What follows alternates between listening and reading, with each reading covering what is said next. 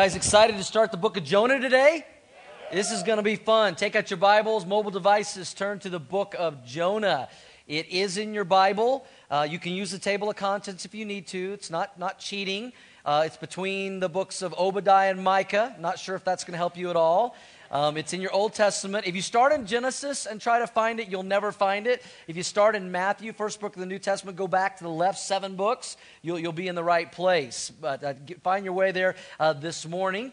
Um, as you're doing that, I know uh, Gary said something about how much we appreciate the 9:30 service. Uh, you know the energy you guys bring and all of that, and, and we do. But we are going to ask a favor of some of you guys. Um, we are dealing with a good problem to have here at Orchard Church in that we continue to keep reaching people for Christ. Amen? And we continue to see people uh, coming to our church. Uh, we're, we're, probably averaging 20 to 30 uh, new guests every week here at Orchard Church. Um, we started the third service to kind of help alleviate uh, the seating and things like that. We probably have 150 to 200 that come at 8 o'clock. We need about another 100, 150 to start coming to 8 o'clock uh, from the 9.30 service. That would really help us out. And so look at it as a ministry opportunity. It's the simplest way you can serve. You're like, yeah, that's not simple. I got to get up earlier.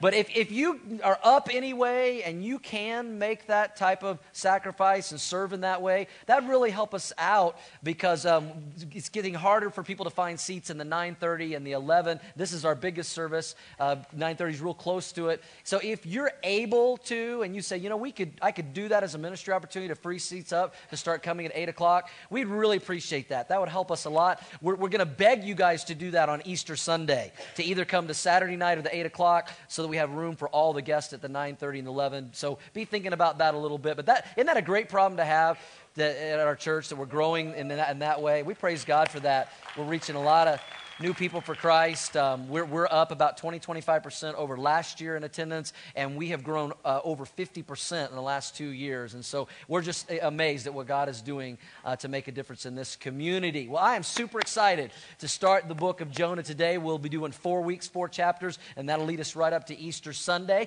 So as we start the book of Jonah today, let me ask you this how many of you would say you basically know the story of Jonah? You pretty much know the story of Jonah. Raise your hand high, raise them up high. Don't do one of these little half things. Okay, raise them up. Okay, most everybody's heard the story of Jonah. It's about a man uh, who, where God tells him to go and he says no and he runs from God. Um, he gets uh, thrown overboard. A big storm comes. He's thrown overboard. He's swallowed by a big fish. He lights a candle. He's thrown up on the shore and he becomes a real boy. Oh, wait a minute. I got that, some of that confused with Pinocchio. But we'll, we'll straighten out the details. But you know, I think one of the problems with a story like Jonah that we're so familiar with, we think, oh, this is just a fun little kid's story. You know, it's just a kid's story we learned in Sunday school. You know, we learn about Jonah watching Veggie Tales, some of us. Uh, we, think of, we think of Jonah, we think of flannel graph. Now I'm dating myself. How many of y'all remember the flannel graph? Yeah, I grew up on the flannel graph. Uh, for some of you younger people, this is called a flannel graph. And it was a piece of flannel, and you put these characters on, and that's how you tell stories. And, you know, technology day has killed the flannel graph. Although I had one of our teachers said they did use that in our kids' ministry a few weeks ago, and the kids loved it. Sometimes the old way is the best way. But, um, you know, we, we think of stuff like that when we come to the book of Jonah. But there's some amazing uh, truths and, and, practical applications in the book of Jonah. I, I know God is really going to speak to some of you guys today in a very real and personal way. Uh, first service, incredible response to this. I had a lot of people going afterwards and said, man, that's exactly what I needed to hear. God really spoke to me today. You couldn't have picked a better um, book of the Bible to go through and what I'm going through in my life. So let's just go ahead and jump in here with the first three verses and kind of grab the context. And with Jonah, it says, Now the word of the Lord came to Jonah, the son of Amittai saying, Arise and go to Nineveh, that great city, and cry out against it, for their wickedness has come up before me. But Jonah arose to do what, church? To flee or to run. To flee, to run to Tarshish from the presence of the Lord. He went down to Joppa. He found a ship going to Tarshish. And so he paid the fare to get on the ship, and he went down into it to go with them to Tarshish from the presence of the Lord. Jonah was a man on the run. He was running from God. God said, Go. Jonah said, No. Uh, those of you that have kids, have your kids ever tried to run away from home? Uh, when Caleb and Caitlin were really little, there were a couple of times they got upset about something, you know, they didn't like what we'd ask them to do, and, and so they were going to run away from home. So, you know what we did? We helped them pack their bags. We're like, okay, well, it's going to be really cold tonight. It's supposed to be below freezing. You're going to need a lot of clothes. And I don't know where your next meal is going to come from. And you better bring a flashlight. Ooh, it gets really dark out there. And, but they were going to run away. Now, most of the times, they never made it past the driveway. You know, they were going to run away, but they didn't really have anywhere to run to. And the truth is, sometimes even in our lives spiritually, we can think we're going to run away from God. We're going to get away from Him. We're not going to do what He's asking us to do or not do. We're going to, we're going to run away from God. And here's something, a key thing I want you to get in this story. You have it in your notes this morning. We can run from God, but we can't outrun God. We can run from God, but we can't outrun God. You know why? Because He loves us too much.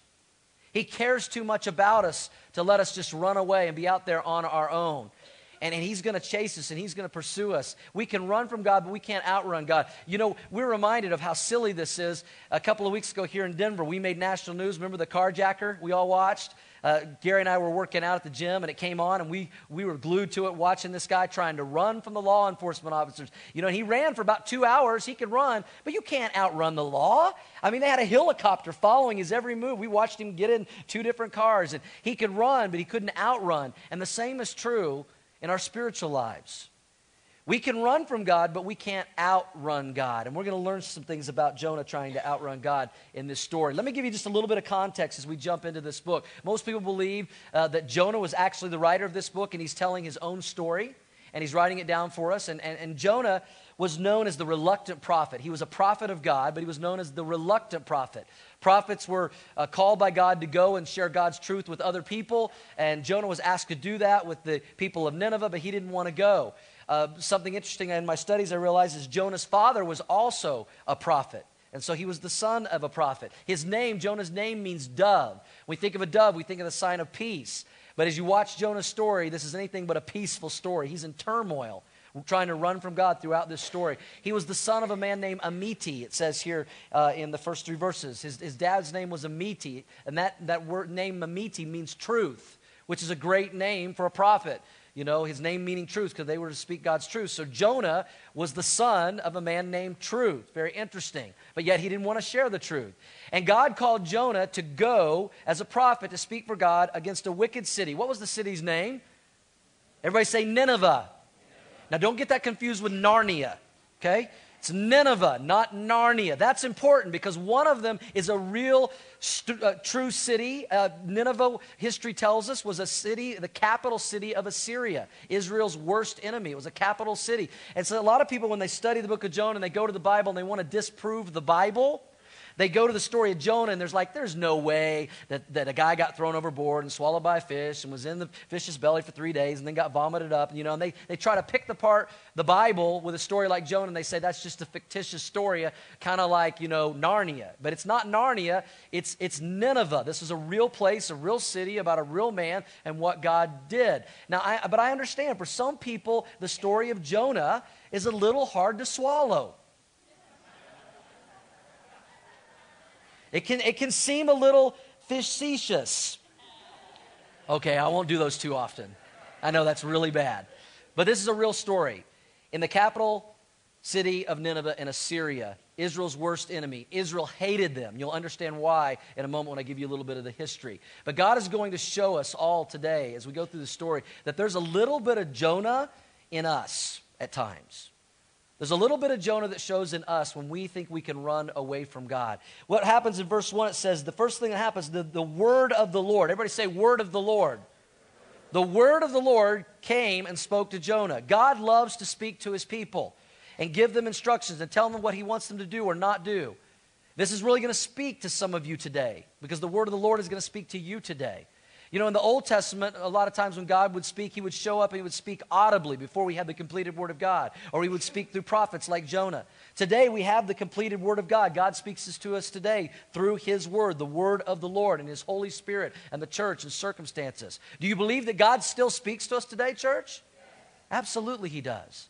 But when He speaks to us, we have a decision to make, like Jonah did. What are we going to do? Are we going to obey God? Are we going to go? Or are we going to say no? Are we going to do what he asks us to do? Are we going to, stop doing what he asks us to stop doing? And I want, to, I want you to see today in this first chapter four ways the Jonah in us shows up in this story when God speaks to us. The first way is this if you have it, if you're taking notes. Number one, God will often ask you to do things that you don't really want to do. We've all been there, haven't we? God will sometimes ask you to do things you don't really want to do. For, for Jonah, in verse 2, it says, Arise and go to Nineveh, that great city, and cry out against it, for their wickedness has come up before me. Jonah didn't want to do that. You see, here's the problem. Sometimes when God comes to us and asks us to do something we don't really want to do, we want to say no because we think we've got a better idea. We think we know what's best. We, we, we think we have a better direction, a better decision than what God has. We see this happen as parents with our kids all the time, don't we? We tell our, try to tell our kids, you know, do this, it's good for you. Don't do that, it's not good for you. It can be harmful to you. No, we, they think they know better. They think they know what's best. They don't want to listen to mom and dad. And we can be the same with God as God's children. I remember this one story Shelly loves to tell when Caleb, our son, uh, he's 18 now, he was uh, four or five at the time. And, and Caleb used to, when he would get some money, he'd get an allowance or get some money in a card, man, he would burn a hole in his pocket. He's gotten much better now, but he used to, man, he'd get a dollar or 50 cents, he'd have to spend it right then. And one day he had 50 cents in his pocket and he went to Walmart uh, with, with Shelly, with his mom, and they were leaving Walmart. And he had, he, had, he had resisted the temptation to buy anything inside a Walmart, but all those vending machines got him.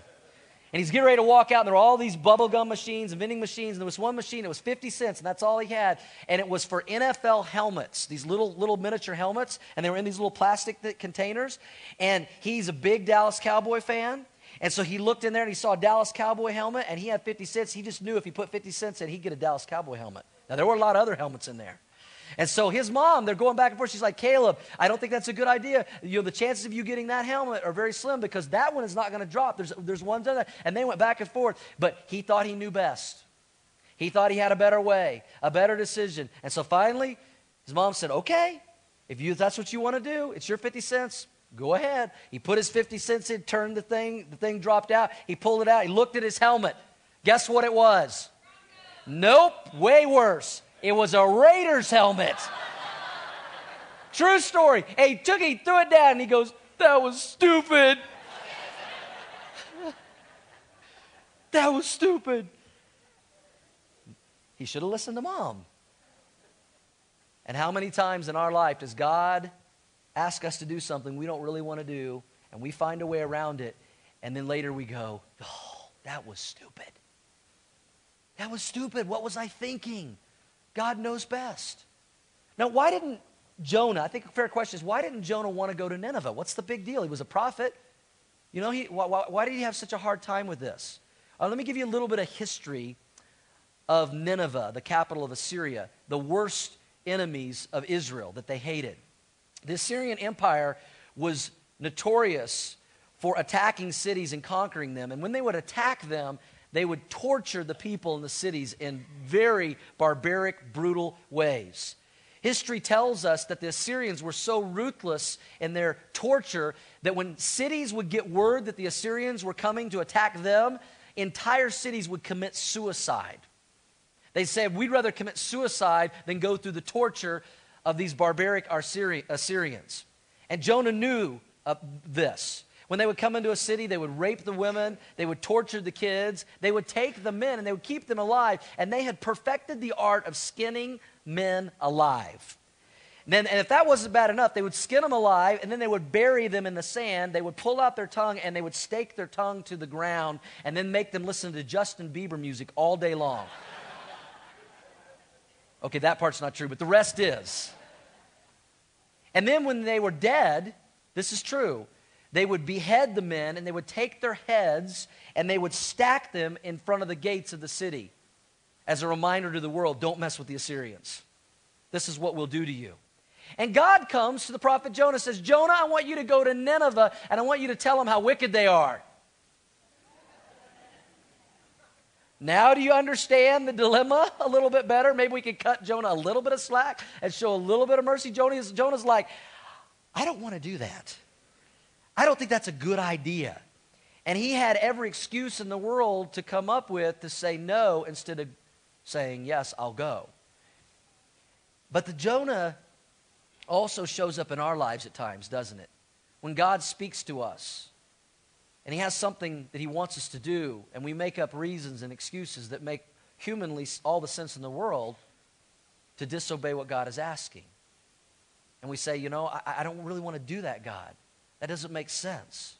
Maybe God comes and He says, I want you to, hey, I want you to forgive that person that did you wrong, you've been bitter against for years and years and years. And we say, oh, but here's what they did to me. And we rationalize it and we figure out ways to not do what God asks us to do. God says, maybe He comes, He says, I want you to serve in this ministry in this way. And we say, oh, well, I'm not, I'm not adequate. I'm not equipped. You know, God, you can't use me. We come up with excuses to not do what God has asked us to do. Maybe God comes to us and He says, listen, I want you to share your faith with that, that person, that, that coworker that doesn't know Christ, that neighbor, that friend, that family member, that fellow student in your school. God, God, says, I want you to share your faith with them, invite them to church, introduce them to me, and we, we make up all reasons and excuses not to do it. We just came off two weeks of tithing, and this is all I'm going to say. But God has called some of you to step out on faith and tithe, and you find all reasons not to say yes to God.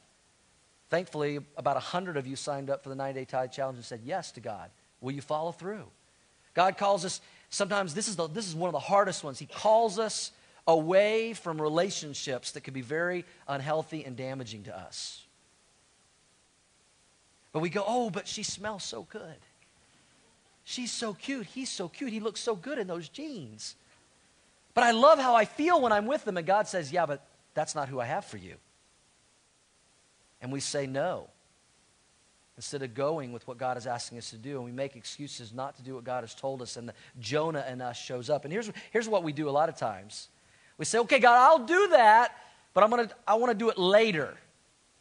You know, I'll do it later in my life. When I get married, when settle down, when I have kids and settle down, you know, I'll do it later. You know, I'll do it next month or I'll do it next year, I'll do that. And, and, and we wait and we say no to God by waiting. And I want you to put this in your notes. My pastor used to say this, and I've never forgot it. Delayed obedience is disobedience.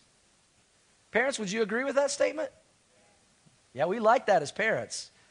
But when you flip it around in our relationship with God, it's a little more difficult. Delayed obedience is disobedience. And parents, we, we got to be careful with this one. And we've all done it. I've done it. You know, one of the parenting techniques, you know, hey, come here, come here, come, come here. Don't make me come over there. Don't make me come over there. You come here. Don't. One, two, two and a half, Two and three. And we're teaching our kids that delayed obedience is okay. And delayed obedience is disobedience. And this is not a parenting series, but you know, we got to think about that as parents. You, here's where this is, comes in very practically and very important. Kids about ready to run out in the street. Hey, don't run out in the street, don't run out in the street. Bam. We don't want to keep, teach our kids to delay obedience. And God doesn't want his children delaying obedience. Amen? But sometimes we say, well, I'll do it, but I'll do it later and the Jonah in us will show up. And God will often ask you and I to do things we don't really want to do. And then we have a choice Am I going to obey or not? Am I going to go or say no? Number two, here's another thing we, how the Jonah in us shows up. When God speaks to us and there's something we don't really want to do, you can always find a boat sailing in the wrong direction. You can always find a way to go in the opposite direction of what God has said. It says, verse 3 But Jonah arose to flee to run to Tarshish from the presence of the Lord. And he went down to Joppa. Let, let me get, show you this on a map so you can get your bearings of this story. And I apologize, it's a little bit blurry, but uh, this is Joppa. This is Israel right here, and Jonah lived in this area right here. Now, God called him to go to Nineveh up here in the northeast in Assyria to go to the east. Instead, he went down in the opposite direction from Nineveh to Joppa, and he got on a boat, and it says he sailed all the way to the west to Tarshish. That would be in like southern Spain today. So Nineveh's over here. Today it would be Syria. And Tarshish is over here. It's 2,694 miles from Tarshish to Nineveh. He went in the exact opposite direction of where God called him to go. At this time, this was the known world. He went as far away as he could physically get from where God was calling him to go in the known world. He went in the opposite direction. History tells us that to get on a ship and sail in Jonah's day from Joppa to Tarshish, it would be about a year's journey. It would take a year to get there, to run in the opposite direction from God. That's a lot of running. To run for a year. That's a lot of running. And some of you, if you're honest this morning, you can relate. because the Jonah has showed up in you. God spoke to you a week ago, a month ago, years ago, and you're still running. You're still running. And I'll say it again we can run from God, but we cannot outrun God. We cannot outrun His presence. Now, here's what happens sometimes. We don't necessarily say, okay, I'm going to I'm going to go get on a ship or a plane and physically run like Jonah did. I'm just going to drift. And usually, when we're drifting, we don't even realize we're drifting away from God. Uh, we, we were on vacation in Hawaii several years ago, and I, I decided I wanted to try some surfing. Wasn't a real good idea, but I thought I would try it. I was really just trying to stand up on a board uh, for a few seconds. And I was with the guy that was trying to help me, and I, we were sitting on the board. And, you know, first wave that I saw, I'm like, let's do it. And he's like, oh, no, that's not a good one. And you got to wait for just the right wave. And I'm like, how did they know which one? But they, know. And so we're waiting and we're waiting. And, and um, you know, Shelly was, uh, was on the shore and some other friends of ours. And, and there was a hotel there, and we could kind of see them. And we were out there trying to catch these waves for about 45 minutes to an hour. And then when it was time to come in, I look up, and, I, and nothing in front of me was familiar. I mean, nowhere was my family. I couldn't see the hotel. I couldn't see anything that was in front of me before. And what I didn't realize is we had just drifted down the shore over an hour. We get back to the shore. We had to walk like half a mile carrying our boards all the way back. We didn't even realize we, we drifted.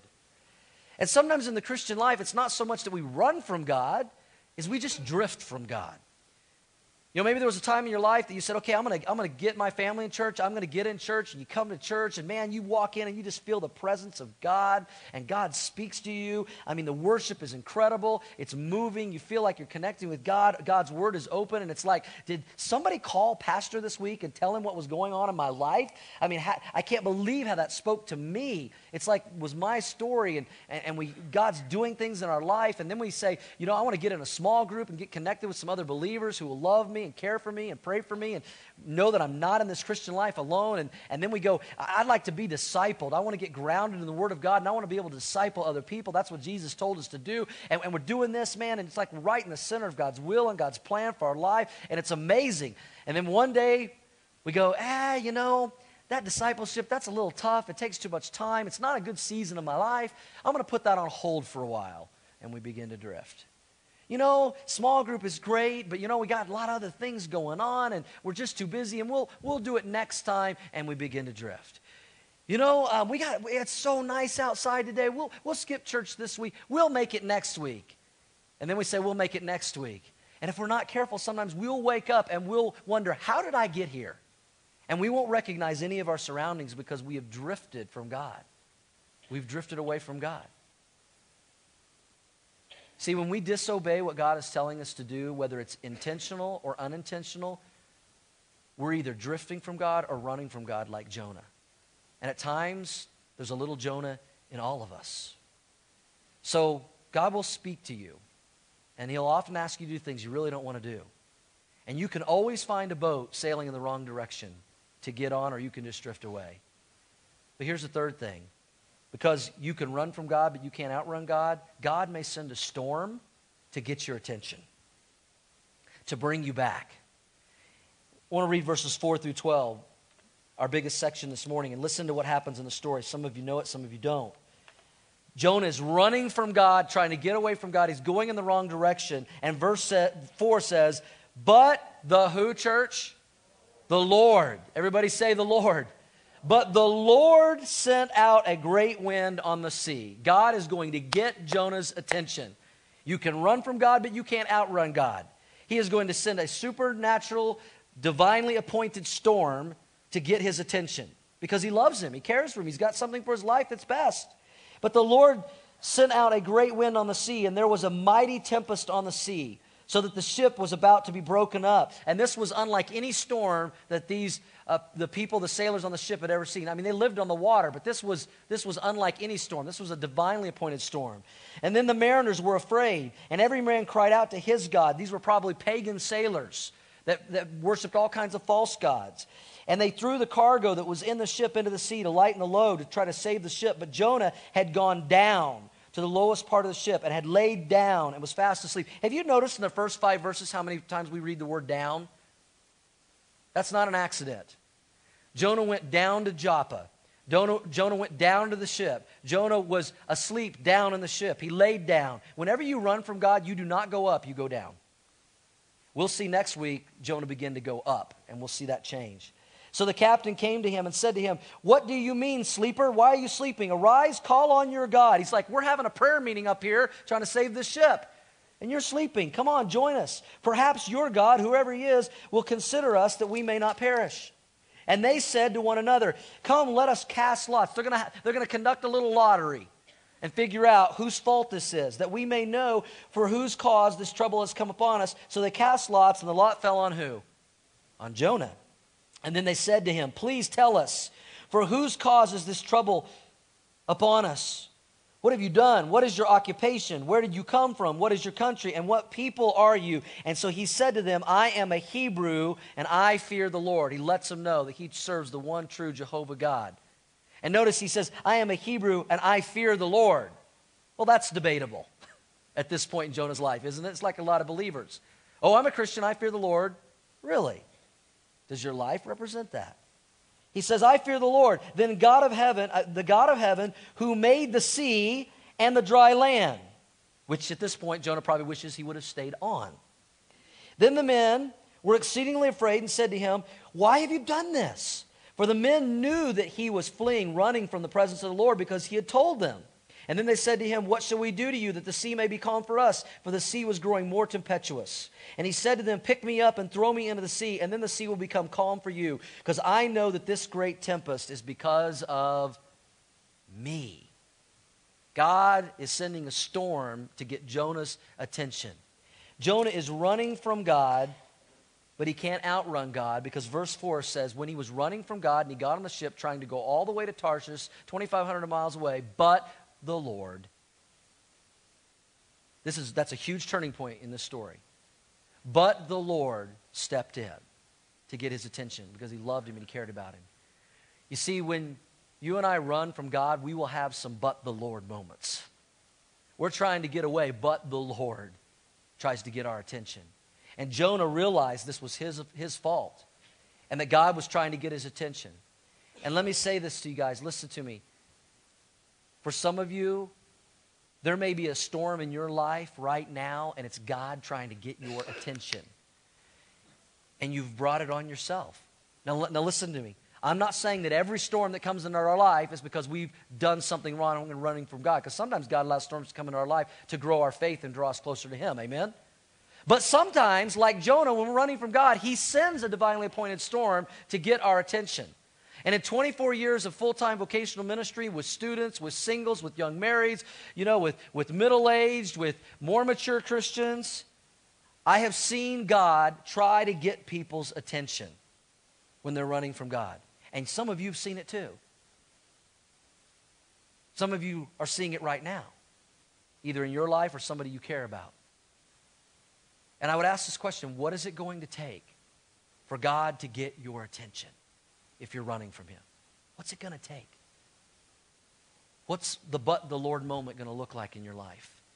Maybe for some of you, you're starting to drift or run from God, and, and this story, this book is exactly what you need today to get your attention so God doesn't have to send a storm. Better to learn from Jonah's storm, amen? Maybe today is the day that God's trying to get your attention because here's the deal if the storm isn't enough, then God will take it a step further. And the fourth thing we see is this that Jonah's worst nightmare was exactly what he needed. God allows Jonah's worst nightmare to take place, but it's exactly what he needed to get back on track with God. Look at verse 13 to 17. It says, Nevertheless, the men rowed hard. Row, row, row your boat. The, the, men, the men cared enough about Jonah. We don't know how, how long they were into this journey. Was it, you know, a week, a month? I think it was probably several months into this journey. They had gotten to know Jonah. They cared about Jonah. They were, he had become their friend. What's interesting in the story is the sailors cared more about Jonah. Pagan sailors cared more about Jonah than Jonah cared about the people in Nineveh. And they were like, No, we're not going to throw you overboard. You'll die. You'll drown. And so they're like, we'll, we'll just try to row the boat and get to shore. But they're going to learn what we all learn. You cannot fight the plan of God. You cannot fight God's will. You can't, you, you can't beat it. And it says, Nevertheless, the men rowed hard to return to land, but they could not. For the sea continued to grow more tempestuous against them. Therefore they cried out to the Lord. Now they're crying on crying out to Jonah's God, the true God. And they said, We pray, O Lord, please do not let us perish for this man's life, and do not charge us with innocent blood, for you, O Lord, have done as it pleased you. They recognized this was God's way to get Jonah's attention and turn him around. So they picked up Jonah and they threw him into the sea. And I can just see the scene. They got Jonah, two guys. Okay, we've tried everything. We're going to die if we don't throw him into the sea. One, two. Okay, do we throw on three or after three? And three, they throw him into the sea.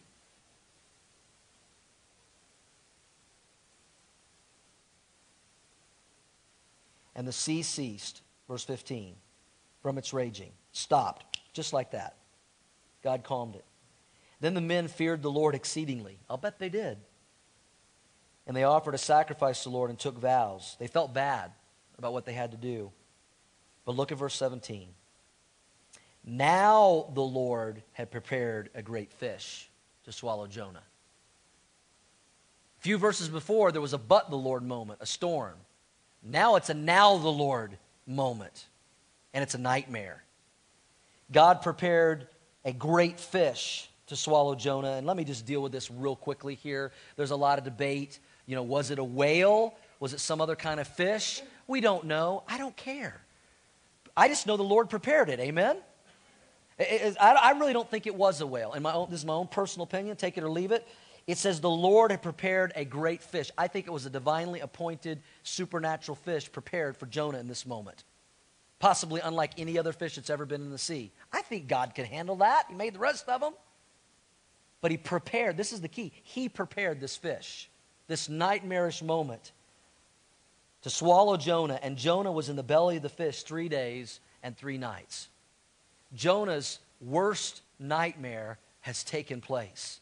Now the Lord had prepared a great fish. I mean, he, he's on the boat. He's trying to run from God. The storm is about to sink the boat. They finally throw him overboard. He thinks he's going to drown. He's sinking down, thinking he's good as dead. And then a fish comes and swallows him. This is a rough day.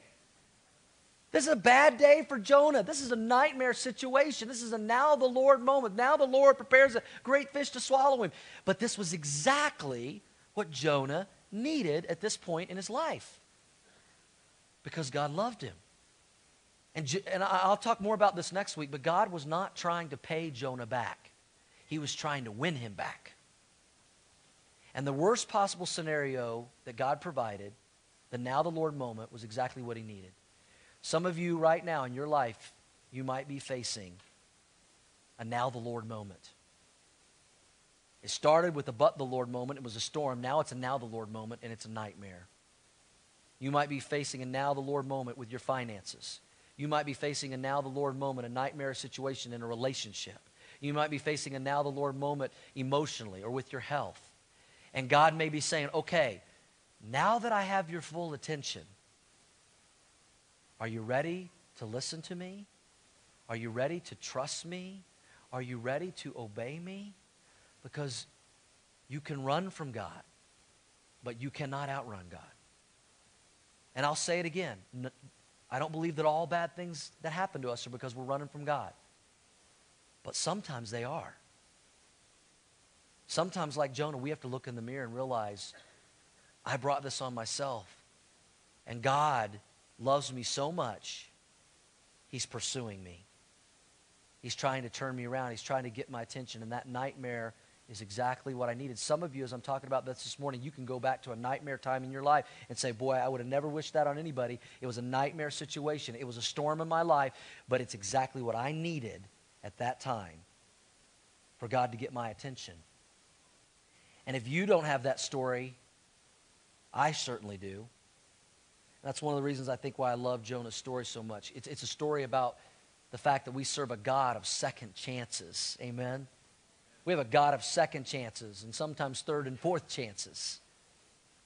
And I can identify with Jonah's story because Jonah has been inside of me at times. For me, there was a nightmare situation that took place in my life that I would never wish on anybody, but it was exactly what I needed to turn my life around. Happened in 1988. I was um, getting ready to go into my senior year of college at the University of Oklahoma. I had enrolled in uh, University of Oklahoma in uh, 1986, the fall, as a freshman. And I had a grandmother on my dad's side that I was very, very, very close to. You know, we never want to say we had a favorite grandma or grandpa, but we did. And this grandmother and I were very close. I lived in the dorm my freshman year at University of Oklahoma. I was two hours away from home. I grew up in Tulsa. And I, would, I lived in the dorm, and I would go down, and we had all our mailboxes, and I would go to the mailbox, and I'd open the mailbox, and every, this is true story, every single day of my freshman year of college, first time away from home, I had a letter in my mailbox from my grandmother. Every single day of my freshman year. Just to say, I'm praying for you, I'm encouraging you. And she used to always say, Doug, I know God has big plans for you. I know God has big plans for you. And she knew something about my life that a lot of people didn't know. She knew that I was called into full time vocational ministry when I was in middle school, eighth grade. God spoke to my heart, said, I want you to be a pastor. I want you to be in ministry. I knew it. I knew that's what God wanted, and that was my plan until I turned 16. And like most teenagers, I got a car, and I started working, and I got a girlfriend. Youth group was on Wednesday night, and I stopped, you know, after a while. I said, ah, you don't have to go to a youth group, as long as I go to church on Sunday. And I stopped, and I started drifting. And then I said, oh, you know, I don't, I don't have to go to church every Sunday. You know, maybe if I go every other, that's pretty good. And I was going to a Christian school at the time, so I was like, you know, I really don't need to go to church because I go to a Christian school and they have, you know, uh, chapel there. That's good enough.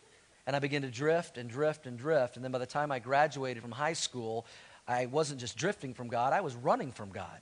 And instead of going to Bible college and going into full time ministry, I pursued a career in music, music education. Uh, I'm a percussionist, a drummer, and I was going to go off and you know be a high school uh, band director or drumline instructor at a college or something like that. And so I enrolled, and I knew in my heart I was running from God. And my grandmother was so sweet. She never really pointed it out. She just always said, "I know God has big plans for you. I know God has big plans for you." And and the summer of 1988, after my junior year, I'd, been, I'd done three years of school, and I was so dissatisfied with the direction of my life. I knew I wasn't doing what God wanted, but I thought I could fix this on my own. It's too late to go into ministry, so I changed my major. I figured that'll fix it. I thought I'm going to go into sports broadcasting. You know, I like sports and I, I, I, can do that and I like to talk, and I know that surprises you guys. And so I was like, I'll do that. And I was trying to everything to fix my life when I couldn't fix my life because I was running from God. And I got a call about a week before my senior year started at, at, at, University of Oklahoma that my grandmother, who had been a picture of health, no problems at all, had gone into the hospital. My mom said, Your grandmother's in the hospital. She's having some stomach pains. And make a long story short, she went into the hospital, and three weeks later, she died. Never got out of the hospital of pancreatitis. And God took her. And I remember when I went to the funeral, and I was at the graveside, and I was standing by the casket, and most everybody else had left and I was in tears. And I was standing there at the casket, not wanting to say goodbye to my grandmother. And a man walked up to me. I didn't realize it at the time, but he was the youth director at the church my, my grandmother attended in Missouri.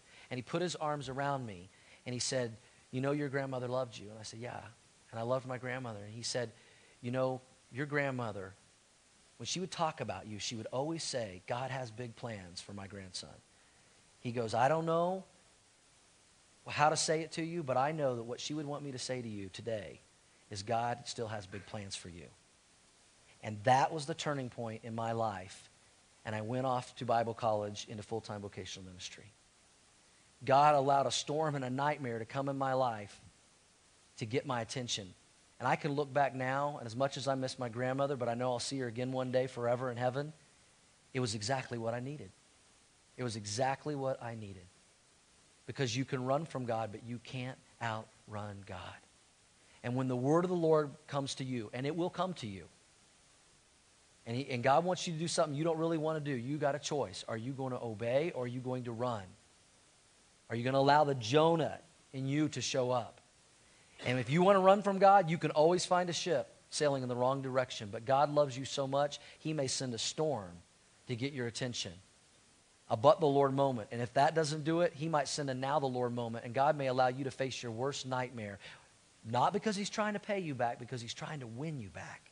and because He loves you and He has something for you and He knows what is best. And you're going to, man, next week you're going to see that pour out of chapter 2 in Jonah's prayer. I mean, if you like this week, next week's even better.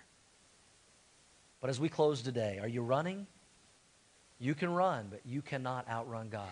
And for some of you, I believe God is wanting to speak to you today, and the word of the Lord is this Are you, are you tired of running? It's time to stop running from God and run to God. Run into his loving arms today. Would you bow your heads with me with heads bowed and eyes closed? How is God speaking to you? With heads bowed and uh, eyes closed for just a moment, if you're here this morning and you would say, as a believer in Jesus Christ, I know I've been running from God. Maybe nobody else knows it, but you know it. I've been running from God, I've been drifting from God, and I want to stop today. I want to remember Jonah's story. I want to remember that that was the time that I stopped running. Has God gotten your attention today? And I just want to pray for you with heads bowed and eyes closed, nobody looking around but me. Would you just slip up your hand and say, God has spoken to me today. I need to turn around and stop running. I need to stop drifting. Can I pray for you? Would you lift up your hands all across the auditorium? Lift them up high. God bless you. God bless you. Hands in every section.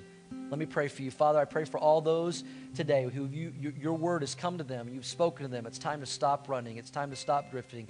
I pray they would learn from Jonah's mistake, that you would have their attention today, that they would realize that maybe right now there's, there's a storm, there's a nightmare, because you love them and you're trying to turn them around and back to you. And I pray today would be a time of turning back to you, where they would not run from you but to you and into your loving, gracious, merciful arms today. And with heads bowed and eyes closed, if you're here today and you've never received Jesus Christ as your Lord and Savior, you may not know this, but you've been running from God your whole life. You see, we're either running to God or from God. And if you've never invited Jesus who died for you into your life, you're running from God. You're away from God. But the great news is today you can turn around. You can turn to God. You can run into His arms. You can have your sins forgiven. You can have eternal life. You can have a home in heaven. No matter what you've done, we serve a God of second chances. And are you ready today to just say, I surrender? I'm, I'm going to give my life to Jesus. I don't want to run from Him anymore. I want to run to Him. If you are, I want to lead you in a prayer of faith right now. I'll help you with the words. And if you'll repeat this prayer after me and you'll, you'll put faith behind it, not empty words, but faith and belief behind it, you can run to God today and you can be forgiven. You can be saved. You can have eternal life. And if you're ready to pray that prayer, it goes like this Pray it with me in faith. Jesus, I believe in you. I believe you died on the cross for me to pay for my sins that separated me from you. I don't want to be separated any longer. I don't want to run from you. I want to run to you. Jesus, forgive me of my sins. Come into my life today. Be my Lord and my Savior. Thank you, Jesus, for forgiving me. Thank you for loving me. Thank you. And with heads bowed and eyes closed, I don't want to embarrass anybody, but listen, if you just prayed that prayer of faith, it's the greatest decision you could ever make to run into the arms of Jesus. And I want to pray for you this morning. I want to celebrate with you in your decision. I want to pray for you. So, would you just slip up your hand just so I can see it real quick? Yes, I prayed that prayer of faith today to invite Jesus into my life. God bless you, sir. Thank you. Anyone else? Thank you. God bless you. Yes, yes, sir. God bless you. Ma'am, God bless you. Yes, God bless you, ma'am. Thank you. Anyone else? Yes, today I prayed that prayer of faith to invite Jesus into my life. I don't want to run from him anymore. Anyone else? God bless you on my left. Thank you. Anyone else? Several hands. Anyone else? Let me pray for you. Father, I thank you for those in first and second service that stopped running today from you and ran to you and into your arms, Lord, because we can run from you, but we can't outrun you because you love us too much. Thank you that you've been pursuing these people every day of their life until they came to this point to invite you into their life as Lord and Savior. We celebrate, we rejoice. A party has broken out in heaven, the Bible says, among the angels, and the same should happen here at Orchard Church. Thank you for their decision today. And we pray all this in Jesus' name. Amen. You know how to respond, church, to that. Amen.